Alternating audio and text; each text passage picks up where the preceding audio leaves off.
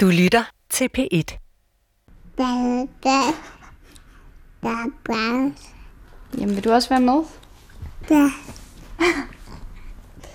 Mia på 20 år sidder med sin søn Theodor på 9 måneder på skødet. Han smiler over hele femøren, mens han begejstret bruger sin mors krop som klatrestativ. Han, øh, han er lidt i centrum. Han bliver sur, hvis der man ikke giver ham nok opmærksomhed. Så, øh, så sidder han og skriger. Eller hopper eller et eller andet. Ved siden af dem er Eva på 63 år ved at fejre mad og chipsrester sammen under spisebordet. Mia og Eva kendte ikke hinanden for et halvt år siden. Men da Mia blev alene med sin lille søn, rakte hun ud efter hjælp til at klare hverdagen som småbørnsfamilie. Altså, der er mange, der ikke tør bede om hjælp. Min, øh, min sundhedsplejerske var også meget overrasket over, at jeg overhovedet bad om hjælp. Hun var sådan, Nå, det havde jeg ikke lige regnet med for dig, for det virkede som om, det gik så godt her. Og jeg var sådan, det kan godt være, det virker som om, men, men nogle gange putter man altså også en facade, hvis man ikke kender folk godt nok. Øh, hvor jeg følte, det blev meget hurtigt at det bare var Theodor, det hele handlede om, og Theodor skulle have det godt. Og så snart jeg havde fortalt om Theodor, så var det sådan, så snakkede vi ikke helt om, hvordan jeg havde det. Hvor jeg til sidst blev sådan, jeg blev bare nødt til at have noget hjælp. Jamen, jeg tror ikke, du skal lege med mikrofonen, skat. Hvad?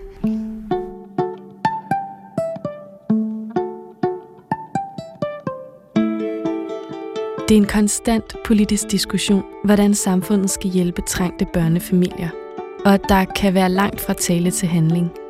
Men nogle af dem, der gør noget på området, er frivillignetværket Homestart Familiekontakt. En social organisation, der ligger spredt ud over Danmark og tilbyder hjælp til småbørnsfamilier under pres. Årsagerne til presset kan være fødselsdepression, skilsmisse, sygdom eller det at være alene om at tage sig af små børn. Jeg synes, jeg kommer ud til meget ensomhed. Altså mennesker, som trænger til at se andre mennesker.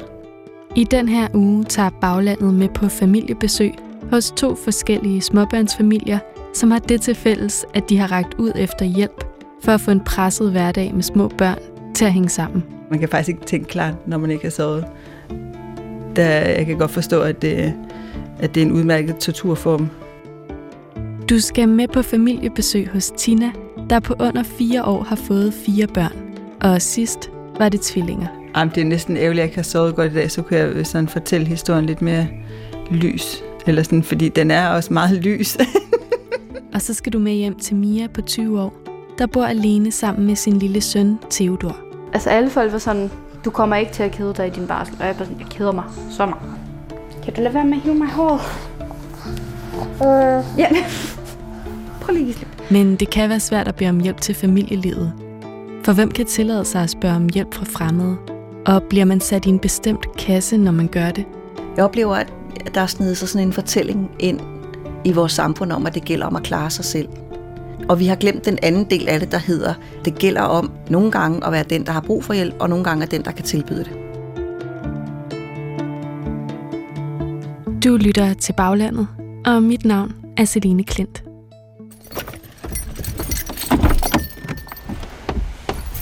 Den første familie, jeg skal besøge, har på ganske få år fået fire børn, og sidst var det altså tvillinger.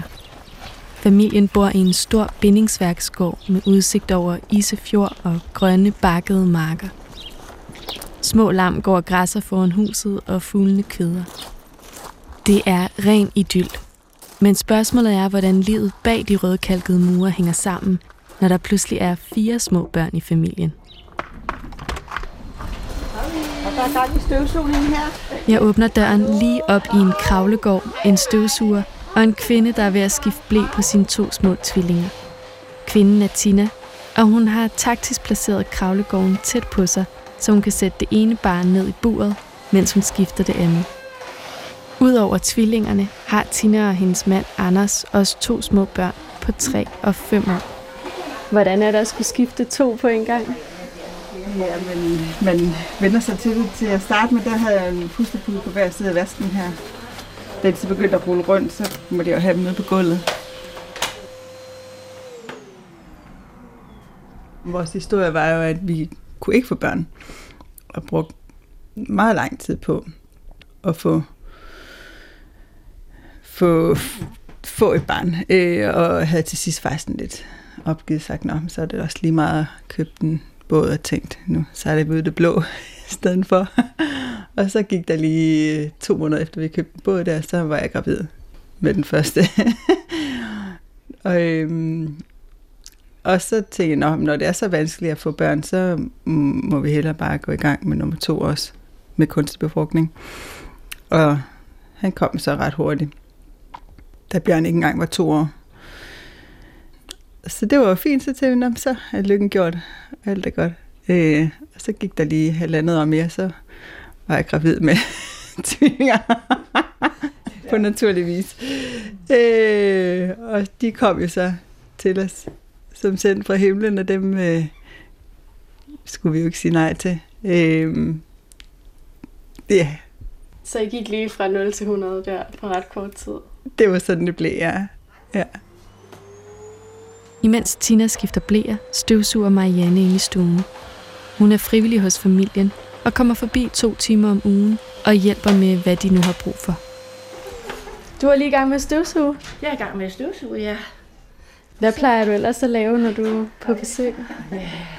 Jeg tager støvsugerne, så, så efter børnene, hvis Tina har været ude og løbe, eller hun har haft en nat, hvor hun ikke har fået så meget søvn, så hun kan gå op og hvile sig en halv time, og det er nogle af de ting, jeg laver. Altså der har vi, ja, Marianne virkelig gjort en forskel, når hun er sådan kommet med sit øh, energiboost til huset og bare sagt, hvad skal jeg gøre? Øh, ej, hvor nice, vil du gøre noget her for mig? Det var virkelig fedt at blive reddet der en gang om ugen. Så det der med, at der kommer en kvinde udefra?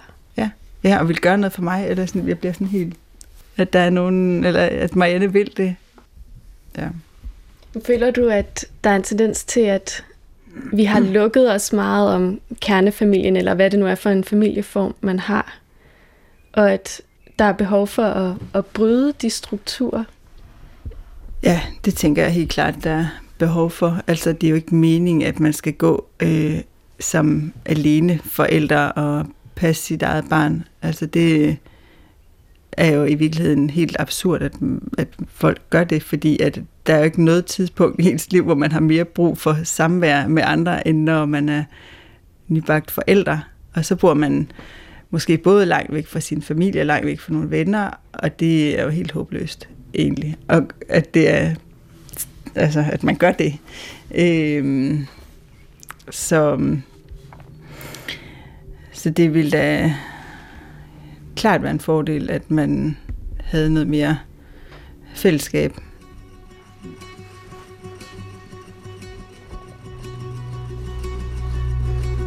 Vi vender tilbage til Tina og tvillingerne.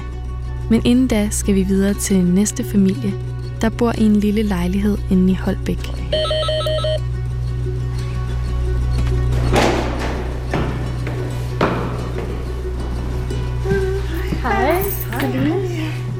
Jeg kommer ind i lejligheden, der er varm og dufter sødt af baby. Over ved vinduet sidder Mia med sin lille søn Theodor på armen. Hun har en pink Adidas t-shirt på og lidt mørke render under øjnene.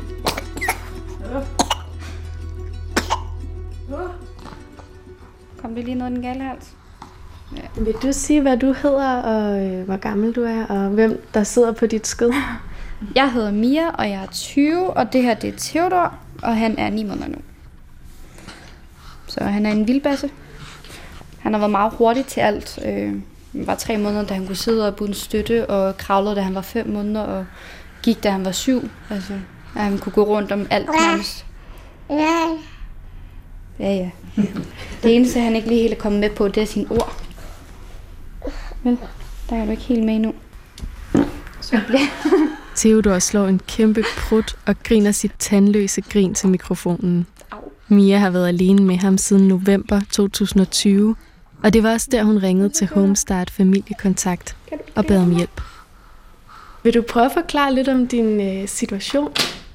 Øhm, altså, der var jo det der med, at jeg var meget alene, hvor jeg følte til sidst, at det hele det bare kogt over, fordi jeg fik ikke noget hjælp derhjemme med opvask eller madlavning eller noget som helst. Øhm, så der spurgte jeg faktisk øhm, om hjælp. Og så lige før de skulle komme faktisk, der slog mig min kæreste op. Så der var jeg lige pludselig alene, og jeg havde Ja, jeg kom jo lige direkte fra gymnasiet. Jeg fødte Theodor, og så ni dage senere tog jeg min gymnasieeksamen. Tog jeg min sidste eksamen på gymnasiet.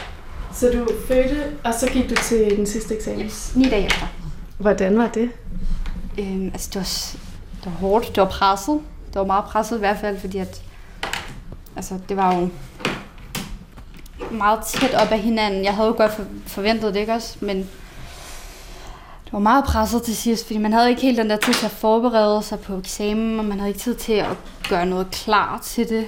Så det var meget presset. Jeg sad dagen før og lavede hele min eksamen. Øh, fordi det var der, jeg følte, jeg havde tid til det, fordi jeg skulle også lige lære Theodor at kende, inden at jeg lige kunne lægge ham frem og sige, ved du hvad, nu kommer du herover, og så skal jeg lige sidde og lave eksamen. Så det var, øhm, det var intenst. Hvad var du mest nervøs for, at skulle føde eller at skulle til eksamen? Øh, min eksamen. Den sådan definerer lidt, hvad jeg kommer ind på med uddannelse og sådan noget bagefter. Så, så det var lidt det, jeg gerne ville, øh, ville overstå i hvert fald. Jeg havde lidt forventet måske, at den var overstået, før jeg skulle have Theodor, men det var den ikke. Så det er fint. Så, og så har det jo bare været altså en omvæltning at gå fra helt almindelig gymnasieelev. Jeg arbejdede 20 timer om ugen og gik på gymnasiet samtidig, og så lige pludselig at sidde og lave ingenting. Det var, det var hårdt at se alle ens veninder være ude og lave alt muligt. Og Ja, for hvordan er deres liv sammenlignet med dit? altså alle mine veninder, det er jo meget fest og farver. Og, altså, jeg blev meget isoleret i 3.G, fordi at en måned inde i 3.G, der fandt jeg ud af, at jeg var gravid. Og så sad jeg der, når jeg kan ikke tage med til gala, jeg kan ikke tage med, når de skal på dansebar, jeg kan ikke tage med til festerne, fordi det var bare nederen at komme, og så stod der, jamen jeg kan ikke noget. Øh, så jeg blev rigtig isoleret i, i 3G, og så deres liv, det er jo 120 timer, hvor mit det sænker ned til 60, hvor det er, jeg bare går hjemme og laver mad og agerer husmor nærmest det meste af tiden. Så det er hårdt at snakke med dem om, hvad de laver. Det synes jeg.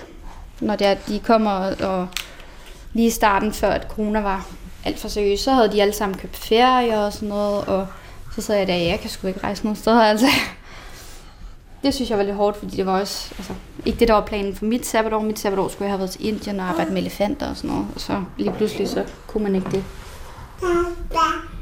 Hvad har det betydet for dig at begynde at få Eva på besøg? Mere overskud. Helt klart mere overskud. Øh, også bare mere overskud til at være altså, sammen med Theodor, fordi jeg ved, okay, jeg kan lade det her ligge lidt, og så kommer Eva en gang i næste uge, og så kan vi klare det på det tidspunkt, frem for at, at sidde hver aften, okay, der skal foldes tøj, der skal foldes strømper, og jeg skal have klaret opvasken lige nu og her. Så ved jeg, okay, der er to dage til Eva kommer, jeg lader vasketøjet blive, og så må jeg vaske, når hun kommer, for det, det kan jeg sagtens. Øhm, så helt klart noget mere overskud til at også bare være der for Theodor, øhm, frem for at det er alt det huslige, der kommer til at tage tid fra os. Hvilket det gjorde til mig der hele tiden. Det huslige, der kom først, så det, okay, nu sover du, så kan jeg lige klare at vaske tøj eller et eller andet. Øh, så det er helt klart taget mere overskud og mere tid til mig selv. Hvad så, når du endelig har et øjebliks fred alene? Hvad har du så allermest brug for? Altså, så øh, plejer jeg faktisk bare at sætte mig og slappe mig af. Slappe af, fordi at... Så... Ja, det er godt, du ikke er sur længe. Øh, så plejer jeg bare at sætte mig ned og slappe af, øh, se noget tv eller sådan noget. Det er der ikke særlig meget tid til heller. Øh, det kan man godt, altså nogle gange kan jeg godt blive sådan lidt jaloux på mine veninder, der er sådan, nej, men jeg har bare ligget i seng og set Netflix hele dagen. Okay, jeg har ret rundt og lavet futtog, altså, og hoppet og ageret trampolin hele dagen. Nu er jeg godt nok træt, så når de øh, siger, nu går vi i seng klokken et eller et eller andet, skriver de til mig, så sådan er jeg ikke altså, i seng, da klokken var 8, men øh, det er sådan lidt mærkeligt. Skal vi klare noget opvask? Ja, det kan vi godt. Vil du med klare opvask? Eva står bøjet over opvasken. Hun er frivillig familieven hos Mia og Theodor, og kommer på besøg to timer om ugen og hjælper til med praktiske gøremål, som at tage opvasken. Eller også går hun en tur med Theodor, så Mia kan få et øjeblik for sig selv.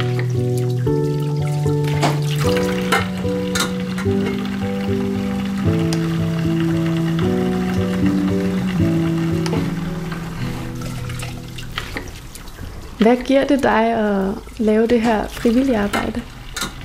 Øh, hvad giver det mig? Altså, det er rart for mig, for det første jo. Det er jo rart for mig at komme et andet sted hen. Og det er også rart for mig. Vi har aldrig selv fået børn. Så øh, jeg elsker babyer, men, men jeg, også, jeg rigtig, rigtig godt lide at være sammen med unge mennesker, fordi at det der med de friske og nye og starter, hvor vi har været og, og ikke kan komme tilbage til og sådan noget. Men det er også, man lærer jo noget, altså, i stedet for bare rumle rundt der, derhjemme. Og... Har du lært noget af Mia? Ja, det har jeg helt sikkert. Jeg har lært, hvor tålmodig man kan være. Og hvor meget man kan sige pyt til i forhold til øh, ting, som i virkeligheden ikke betyder så meget. Fordi hos Mia der er det Theodor, og så er det Theodor. Men jeg har også lært, at, at, at, at selvom man er ung mor og alene mor, så kan man altså godt have ambitioner, og man kan også godt udføre nogle ting. Altså Mia skal til i gang med en uddannelse nu. Øh, hun tog, som du hørte, sin gymnasieeksamen øh, lige efter hun havde født. Så øh, altså, altså, jeg var også meget ambitiøs som ung, men, men øh, det troede jeg ikke, unge var nu. Jeg troede, unge var sådan nogle slatne nogen, der var futtet rundt, og ja, ja, vi skal have det, og vi skal have det, ikke? Men, men det passer jo slet ikke.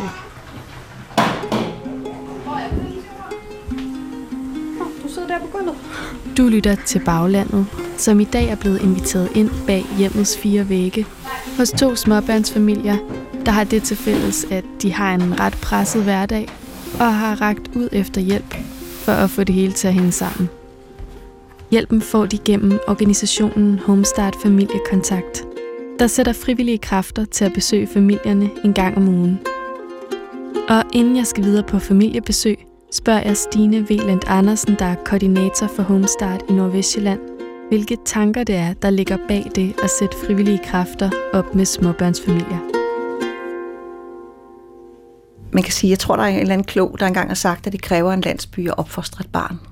Og og den der idé om, at man, at man har en hel landsby omkring sådan et barn, der vokser op til at gribe og gøre, og nogen, der kan inspirere, og nogen, der kan køre en tur med en barnevogn, så nogle forældre får sovet eller sådan nogle ting. Og de landsbyer er forsvundet efterhånden, øh, kan sige, i vores moderne samfund. Vi flytter væk derfra, hvor vi er født. Øhm, vi tager uddannelser andre steder, vi bliver kærester på kryds og tværs af landet og alt muligt andet. Så den der idé om, at, man, øh, at, at de der landsbyer ligesom slår ring om børnefamilierne, de er meget væk. Så er der også snedet sig sådan en sjov fortælling ind om, at det gælder om at klare sig selv. Og jeg tror ikke, den er så gammel. Jeg tror, det er omkring, det ved jeg ikke, de sidste 50 år måske, er der kommet sådan en fortælling. Før var det ret almindeligt, at vi nabokonerne, du ved, kiggede ind hos hinanden, og hov, du var der lige født, skulle jeg ikke lave aftensmad, eller øh, gider du passe mine unger i aften, eller fordi jeg skal til møde, eller sådan, ikke? Og i dag er det næsten blevet et tegn på, at du er særlig sårbar, hvis du på den måde har brug for andre. Øhm, og det er helt tosset, fordi i virkeligheden har vi alle sammen brug for hinanden i forskellige tidspunkter af vores liv. Så hvis vi ligesom kunne tage det særligt sårbare, eller det, det, øhm, det her med at være udsat, den her idé om, at så er det fordi, man er udsat, hvis vi kunne tage det væk fra det, og det bare blev et flow, der hed, jamen lige nu har jeg fået tvillinger, og jeg har ikke sovet et år, og jeg har brug for, at der kommer nogen, og køre en tur med mit barn, så jeg kan få lov til at tage et bad, øh, stå i fred og ro, eller jeg har brug for nogen, der kommer og steger frikadeller til tre dage i fryseren, eller et eller andet. Og alle os kvinder, hvis børn, eller mænd for den sags skyld, hvis børn lige er flyttet hjemmefra, og vi står der og ryger op perlegrus, og ikke har en skid at lave, og tænker, gud, hvor dejligt, der er nogen, der har brug for det, jeg kan. Øh, jeg gider godt give en hånd med her, og så får jeg endda lov til at sidde og holde et lille baby, og snuse dem i håret øh, på bedste berigende vis. Og på den måde byder vi ind i forhold til hinanden. Mere kompliceret er det jo ikke. Stine forklarer, hvordan Homestart finansieres af private fonde og partnerskabsaftaler med kommunerne, men netop adskiller sig fra kommunale og offentlige foranstaltninger ved at være et frivilligt tilbud til småbørnsfamilierne. Og det er igennem mange års erfaring med socialt arbejde, at Stine er nået frem til, at den uforpligtende hjælp kan noget særligt. Da jeg var helt ung, arbejdede jeg i et sådan gadebørnsprojekt, der hed Sjakket i København, som var sådan et vildt nytænkende sted. Og der mødte jeg en ung kvinde, som sagde til mig, Stine, det er så skidesvært at få en kop kaffe i Københavns Kommune, uden at få en handleplan. Og det blev for mig et mantra at arbejde med det her med kaffe uden handleplan. Fordi det er omsorg uden krav. Ikke uden grænser. Det er ikke omsorg uden grænser, men det er omsorg uden krav. Det er det felt, hvor man i virkeligheden bliver klar til at rykke sig alle mennesker, der har været i sorg eller dyb krise, ved, at der er en periode, hvor det hele bare tumler. Og når folk siger, jamen hvad skal jeg gøre? Jamen du skal ikke gøre noget, du skal bare være her. Ikke? Du skal være her, du skal, du skal lave en kop kaffe, du skal ame over håret, du skal sige, at det nok skal gå. Du skal holde mit håb, når alt ser fuldstændig håbløst ud. Ikke? Og, og når så, at, at, øh, at, at man kan sige, at solen begynder at skinne igen, og vi får pusset vinduerne, og øh, der begynder at komme ilt nok i lokalet, så vi kan trække vejret igen, så kommer den der spirende fornemmelse af, at nu begynder jeg at kunne rykke mig. Øhm, men det er vigtigt for os, og vi spørger familien som det allerførste, når jeg kommer ud, så spørger jeg ikke, hvem er du, eller hvordan ser jeg? Vi spørger, hvad har du brug for? Og så bliver folk så, øh, så ydmyge og får det bare sådan, gud, hvad er det egentlig, jeg har brug for? Jeg har brug for nogen, der kommer og lægger noget vasketøj sammen, for jeg er ved at drukne. Ikke? Eller jeg har brug for nogen, der, det ved jeg ikke, hvad kan man overhovedet have brug for? Ja, det er svært at vide, når man er i krise, men så kan man starte et sted.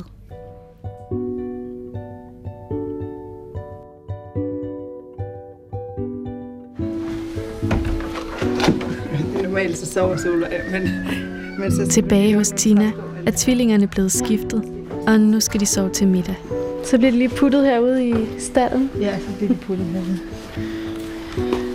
Tina og hendes mands egne forældre bor langt væk og kan ikke lige svinge forbi. Så da de fandt ud af, at de ud over de to små børn, de har i forvejen, også skulle have tvillinger, ringede de til Homestart familiekontakten.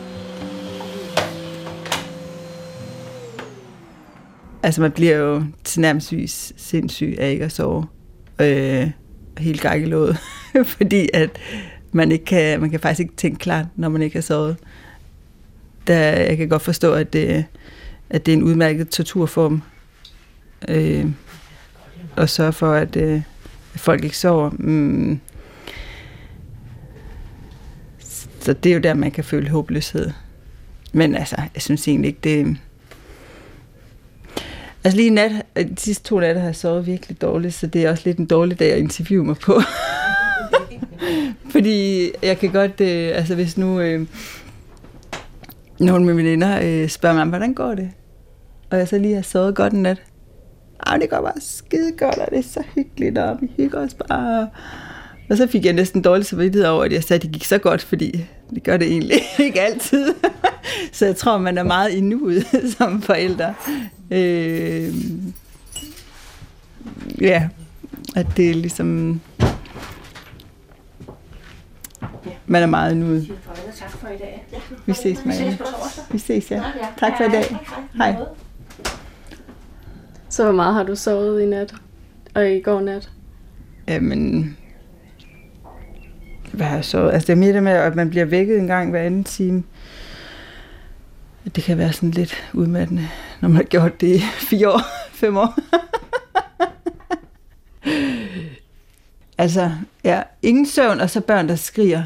Det, øh, det er en dårlig kombi. Og Solvej, hun kan jo godt begynde at skrige over, ja, det ved vi jo så ikke, hvad er, men det kan være, at hun ikke må hælde mælk på gulvet eller et eller andet. Og så kan Gorm begynde at skrige, bare fordi Solvej skriger. Og så sidder der måske to andre ved siden af, og særligt den store, han kan ikke så godt lide, når at tvillingerne skriger. Han bliver helt frustreret over det. Begynder han så også at skrige? Ja, sådan, kan godt lige te sig og råbe lidt op, eller mm, skubbe til et eller andet. Øhm, og så skal man på en måde håndtere fire børn, der er er halvt frustreret over et eller andet, men altså... Så har du bare en symfoni af skrigende børn. Fuldstændig. Ja. Jamen, det er næsten ærgerligt, at jeg ikke har sovet godt i dag, så kunne jeg sådan fortælle historien lidt mere lys. Eller sådan, fordi den er også meget lys.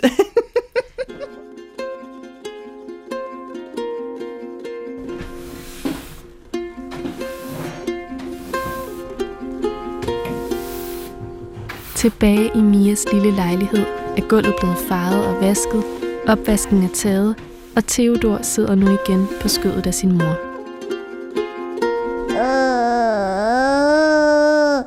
Så er du i pæt.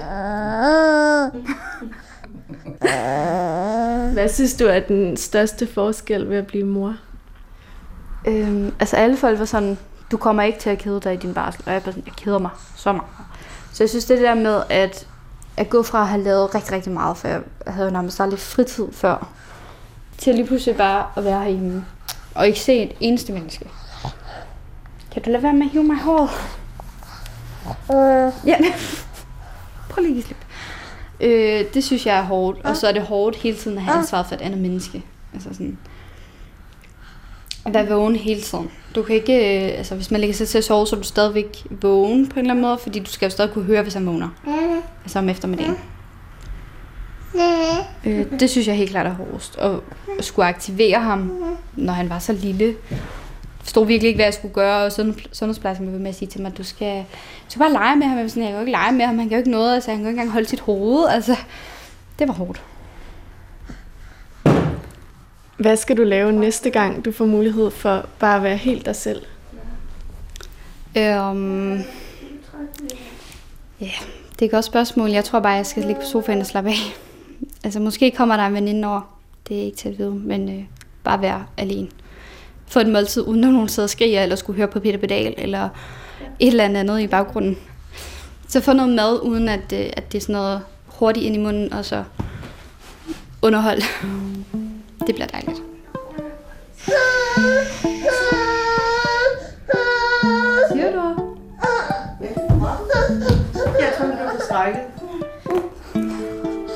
Du har lyttet til Baglandet, som i dag besøgte trængte småbørnsfamilier, der har rækket ud efter en ekstra hånd til at klare hverdagen. Redaktør på programmet er Rune Spark Gertsen, og jeg hedder Celine Klint.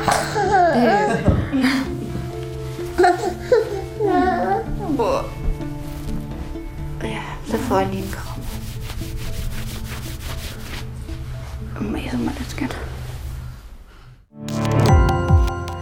Gå på opdagelse i alle DR's podcast og radioprogrammer. I appen DR Lyd.